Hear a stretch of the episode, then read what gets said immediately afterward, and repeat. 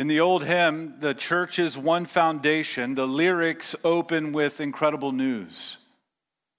The church is one foundation, is Jesus Christ, her Lord. She is his new creation by water and the word. From heaven, he came and sought her to be his holy bride. With his own blood, he bought her. And for his life, he died. This Good Friday service, we get to rejoice in those good words, those good news, that incredible news that Christ came from heaven seeking out his bride, that he gave up his life, his own blood to buy her, to rescue her for her life, the church, for the redeemed, he died.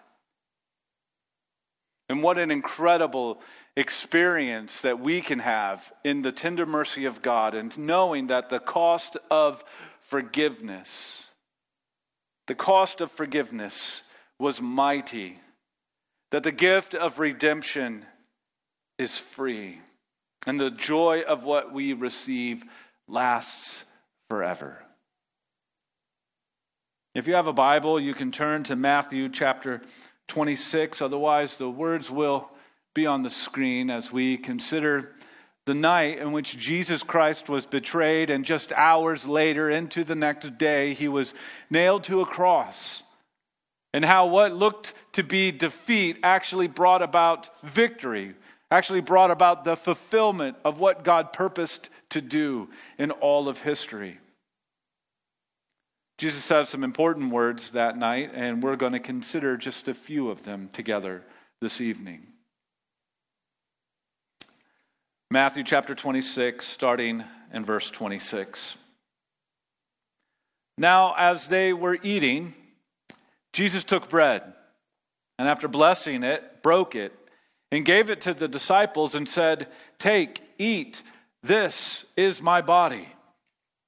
And he took a cup. When he had given thanks, he gave it to them, saying, Drink of it, all of you. For this is my blood of the covenant, which is poured out for many for the forgiveness of sins. I tell you, I will not drink again of this fruit of the vine until that day when I drink it new with you in my Father's kingdom. And when they had sung a hymn, they went out to the Mount of Olives. Let's pray. God, we thank you for your word, and we thank you that in your word you reveal to us your purpose and your promise of redemption, of undoing all that was broken by sin, rescuing us and restoring us uh, by the redeeming work of your Son, Jesus. And as we remember and reflect upon that tonight, here this Good Friday, I pray that you would do a good work in our hearts, that right now we would indeed experience your tender mercy for us and our forgiveness this, that was fully paid for by your Son, Jesus. And so, God, would pray that our hearts would be directed to Him, that our thoughts and our affections would be on Him. So help us, we pray, this night. In Christ's name, amen. The cost of forgiveness was mighty, significant, overwhelming, so much so that it took the person and work of Christ to pay for it. And as we consider our little mini series that we've been doing starting yet last week and Palm Sunday, as we looked at the hope of forgiveness, tonight we consider the cost of forgiveness. And I hope that you join with us on Sunday morning for the, uh, for the joy of forgiveness. But right now, as we consider the cost of forgiveness, what we need to see and wrestle with in our thoughts and our affections is that the cost of forgiveness is fully paid. That we have good news, incredible news, that it is paid in full. And not only that, that that paid in full comes to us freely, that it is freely received. And when we consider the cost of forgiveness being fully paid and freely received, because of the person and work of Jesus Christ in our place, it will then be forever enjoyed. In this life, now and forevermore. We know now what we will know in full because the cost has been paid. paid in full, and so will our joy be. So let's consider that together tonight as we look at this moment in which Christ is with his disciples in a very intimate and very real Last Supper. And he says to them some striking words about who he is and what he's about to do. Let's first consider that the cost of forgiveness is fully paid. It's fully paid by a sacrificial death. That the body and blood of Christ are instrumental in paying our debt. During the Last Supper, in which they're celebrating the Passover meal, Jesus' words expand the significance of that Passover meal. His body delivered, his blood shed in the place of sinners. That's what he's saying. He's foreshadowing what he would soon endure on the cross. That the only means and the only hope and the only way to satisfy the penalty due for our sin was going to be by him shedding his blood. As we considered last week, why would God move into such action? And we see that underneath all of this, that we find the tender mercy of God as our means of forgiveness. The deep affection of God moved into action, and that action is here in the person and work of Jesus. The action of Jesus to give his body, his blood in our place is the tender mercy of God on full display. So when we think of Good Friday, we, we certainly think of the weightiness of what this day represents as we reflect and remember Christ died in our place. A death occurred, the death of the one who brought life. And yet, our, our, our inclination to be somber and sad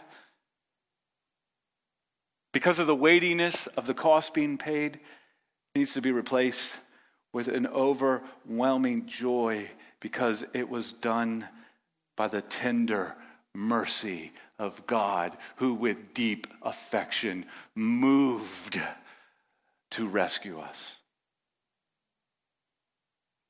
As if that wasn't enough of a reason, 1 John 4:10 says, "In this is love." Not that we have loved God, but that he loved us. And how does he display that love for us? He sent his son to be the propitiation for our sins. And you're like, what? Big word, strange word. Simply means satisfaction.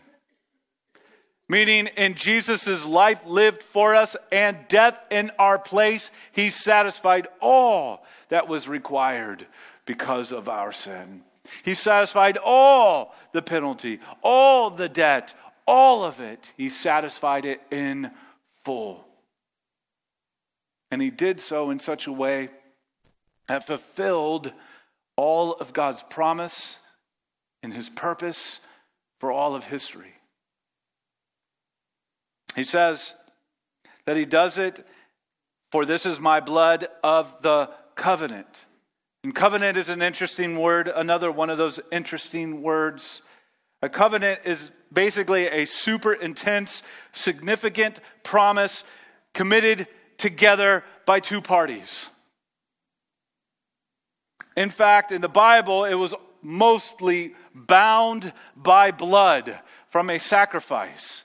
Because if you broke the covenant that you were making, if you broke that super intense, significant promise that you were making together, that the blood of that sacrifice in the moment of making that covenant was representative of the blood that you would give for breaking that covenant.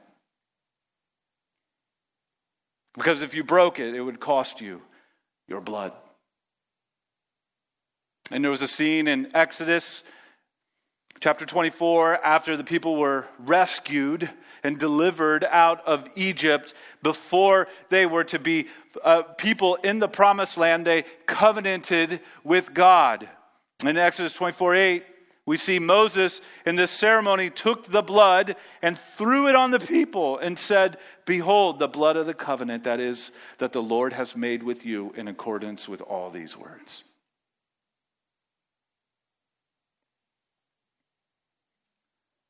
And yet, God's people failed that covenant again and again and again and again and again throughout the pages of your Bible, throughout the pages of history, God's people failed again and again and again. And so much so that as the Bible unfolds, this idea of covenant also unfolds further and expands and grows. And it, it reaches a zenith, if you will, toward the end of your Old Testament in the books that are called the prophets. And spe- specifically in Jeremiah 31, verse 31, we see God say some very incredible words. Behold, the days are coming, declares the Lord, when I will make a new covenant with the house of Israel and the house of Judah. Both those terminology, house of Israel, house of Judah, referring to God's redeemed people that he would make a new covenant. There would be something that comes along that overcomes and undoes this cycle of failure again and again and again. And it is the person and work of Christ. It is Jesus and his blood that secures for us our forgiveness, that keeps the covenant, if you will.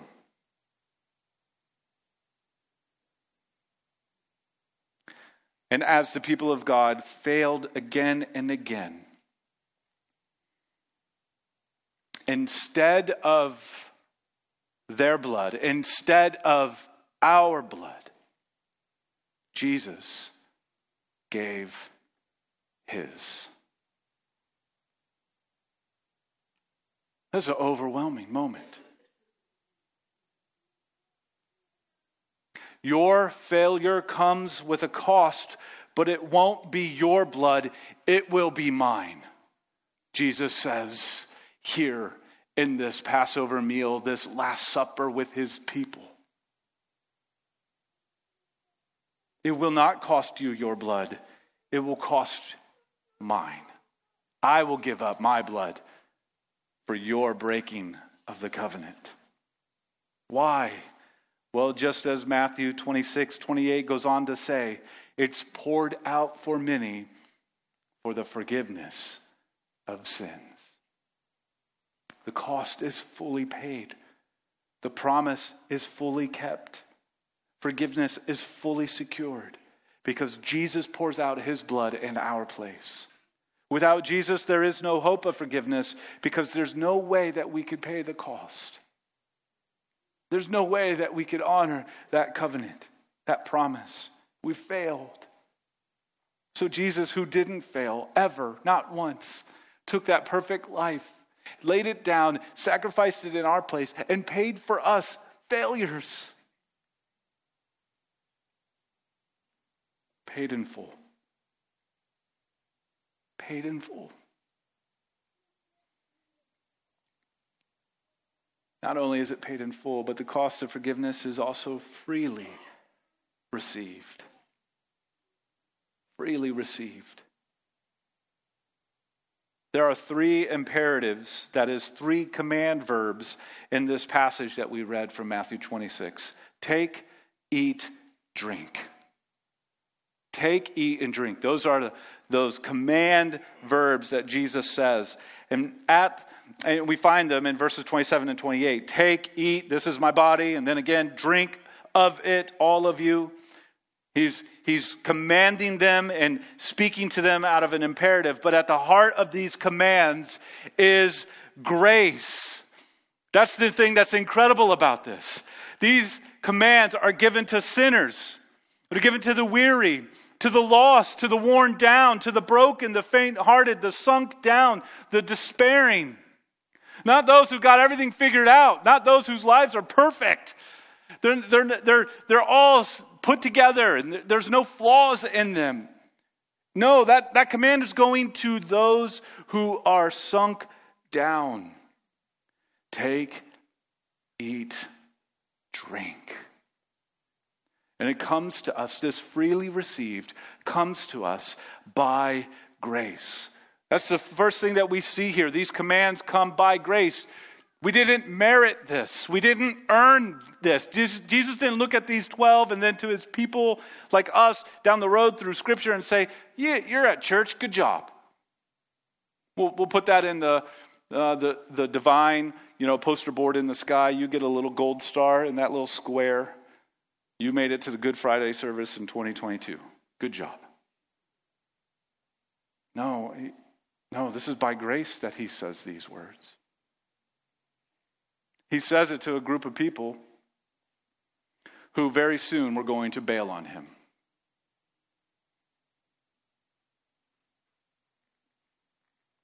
By grace, the cost of forgiveness is freely received.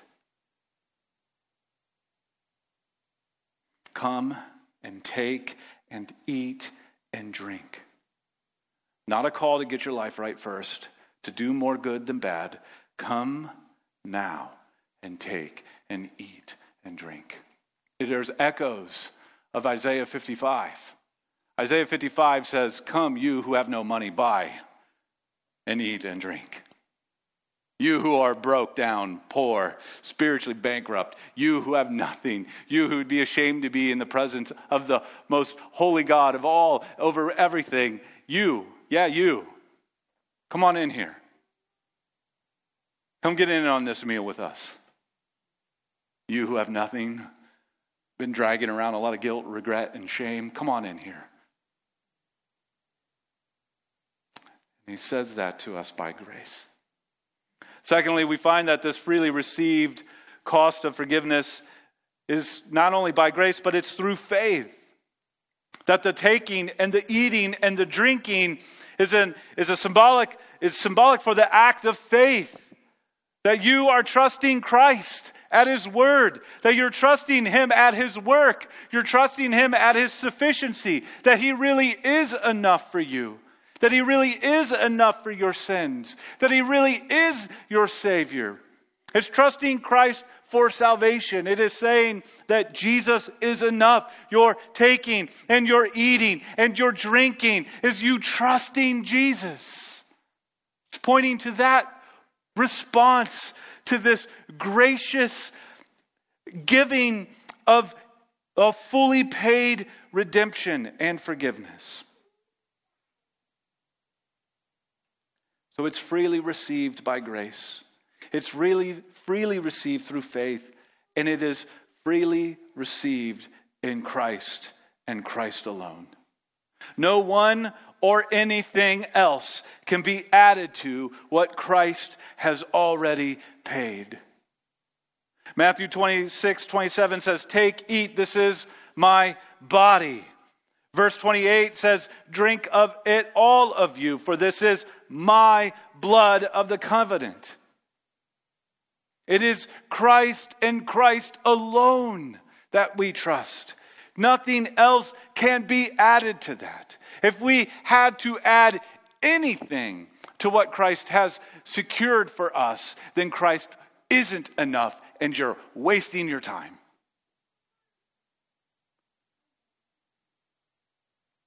Find something else to do with your life. If Christ isn't 100%, the only reason for your forgiveness. But He is. At the center of God's promise for redemption is Christ alone fulfilling that promise. But we get ourselves twisted up sometimes when we think of this. Can't be. Can't be a, can't be Christ. It's got to be like 97% Christ and 3% me. I got to I got to bring something to the table. It, it, it grates at us, maybe even. Well, two things happen when we get knotted up like that. One, we sometimes busy ourselves under the chase of religious performance. We busy ourselves. We get ourselves so worked up, so anxious over every minutia of our lives that we feel so like exhausted and knotted up and twisted up, busy, frenetic living, feeling as if we're chasing a standard that we can't quite reach, but we have to keep chasing it or God is, is going to be upset with us. So we knot ourselves up with this busyness. Or we look at all that. We don't busy ourselves, we actually bury ourselves under the shame of our religious performance, under the shame of our thoughts and the actions and the words and the ways in which we live. We bury ourselves under heaps and mounds of regret and shame and guilt. And we say, There's no way God would ever welcome someone like me. We either busy ourselves or we bury ourselves. If you are a busybody or a buried one, you are saying in either one of those actions, Christ is not enough. You're saying Christ is not enough, that you have to add something to it. Or you're saying Christ isn't enough, even for a sinner such as you, that you're too far off for him. And yet, here, Christ in this meal, and soon after on the cross, and soon after that in his resurrection, is saying, I am more than enough.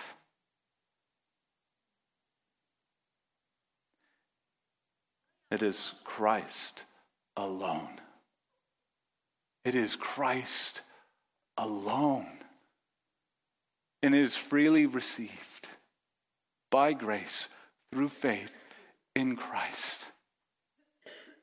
So you don't have to busy yourself chasing something you will never get.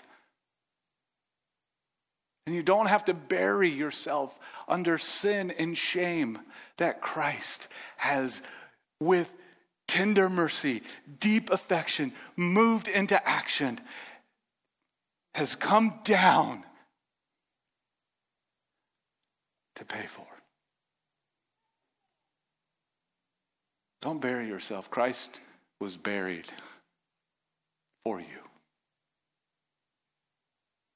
But he didn't stay buried.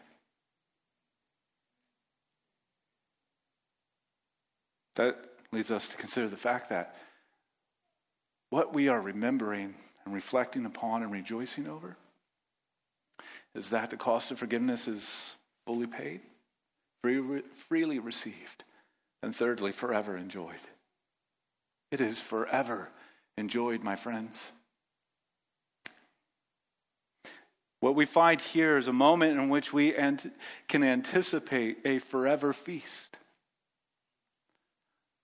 There's a kingdom yet to come. And here in this moment, Jesus gives his people a reminder. He gives them an indicator of what he's about to accomplish. And, and a reminder to, to remember what he's accomplished, but also a taste of a greater joy yet to come. Verse 29 says, I tell you, I will not drink again of this fruit of the vine until that day when I drink it new with you in my Father's kingdom. We go on and we are going to, here in a few moments, participate in communion. We're going to take and eat and drink. We're going to do that. And we, we, uh, we do that. The church has done that historically, remembering and reflecting and doing those things so that we don't lose sight of the cost that was paid and, and this overwhelming salvation that has been secured for us. But Jesus is saying it's not just a look back, it's also a look forward. It's an anticipation of a forever joy. Because when Jesus returns, there will be a great feast with all the redeemed. There will be a great celebration. There will be food. There will be drink. There will be joy. A joy because there is no more sin. A joy because there is no more death. A joy because there is no more Satan. No more evil. No more shadow. No more. No more reason to busy yourselves or bury yourselves. No more. There will be a joy forevermore. And so, when we take and we eat and we drink, we look forward to that forever feast, that forever party, that forever celebration, that forever joy that sin and grave and Satan are no more. Why? Because the cost is fully paid, freely received, and forever enjoyed. But that isn't just it for us, though. It's not just that we have this great, glorious day to anticipate, though that is important, and we are to anticipate. You know, our days now are filled with all kinds of struggles and challenges. There's joys and hardship, there's gain and loss, and we all experience that day in and day out in this broken world. And, and God is so good. He's so kind. He, he calls us to look back and remember and look forward and anticipate. So, why? So that we have strength and joy in our right now. In our right now. So, so as we see, it's not just a forever joy we get to anticipate, but we get to taste that forever joy right now. It's joy now and forevermore. And that's why we read verse 30 of Matthew 26 a very confusing moment in which Jesus is saying, My body and my blood, I'm, there's something that's about to go down. After just saying, One of you all is going to betray me. So I'm sure the disciples were very confused. What in the world is going on? And yet, in the midst of a confusing, overwhelming moment and world and crisis, what did they do? And when they had sung a hymn, they went out to the Mount of Olives. They sung. They sung. They sung a hymn. It was common to do during the Passover. In fact, there were a few select psalms, a little section of the psalms in which it was very common to sing from. They most likely, probably even sang from Psalm 116. Consider those words landing on the disciples' hearts a few days later, words that they may have sung that night. Words like this For you have delivered my soul from death, my eyes from tears, my feet from stumbling. I will walk before the Lord in the land of the living. Imagine them singing that on the night that Jesus would then be betrayed. Just a few hours later, killed. And a few hours after that, buried. And then a number of hours later, arisen, alive in the bewildering moment. And, and maybe in that span of time, those 40 days that Christ spent with them after his resurrection and before his ascension, maybe one of those disciples, or maybe all of them, maybe they even had a conversation about it. Remember when we sang Psalm 116? Oh, my dear goodness. Friends, when we see the nature of how the cost of our forgiveness is fully paid, freely received, and forever enjoyed, it brings to us a right now joy. The dark clouds of this life can't obscure the joy of our Savior forever, can't obscure the joy we have for our Savior. That you and I, even now, can sing through days of sorrow because Jesus paid it all. The cost of forgiveness is fully paid, freely received, and forever enjoyed. Because God made a promise, and He was going to see it all the way through. That promise in Jeremiah 31 continued, and it reached a, an incredible crescendo. In verse 34 of Jeremiah 31, God says this For I will forgive their iniquity, and I will remember their sin no more. If there's anything you hear tonight, hear this. Because Jesus paid the cost, God will remember your sin no more. Let's pray. God, we thank you that we can take this time tonight together, be encouraged by your word, be encouraged by your Son, Jesus. Jesus, we thank you and praise you for the life that you lived in our place and the death that you took in our place. God, your promise and your purpose to bring about a redemption for sinners such as us is overwhelming and staggering. Jesus, your sufficiency to secure that is overwhelming and staggering. Holy Spirit, I thank you for working in our miserable hearts, bringing life where there was death, sight where there was blindness, hope where there was despair. And God, I pray that, that you would do that even now. That if there's anyone with us tonight whose heart has been hard and far and calloused, knotted up with busyness, buried deep because of shame, God, whatever it might be, would you reach down and would you pour out your tender mercy? And may that heart be made alive and experience your tender mercy, knowing that the cost of their forgiveness is fully paid in Jesus Christ.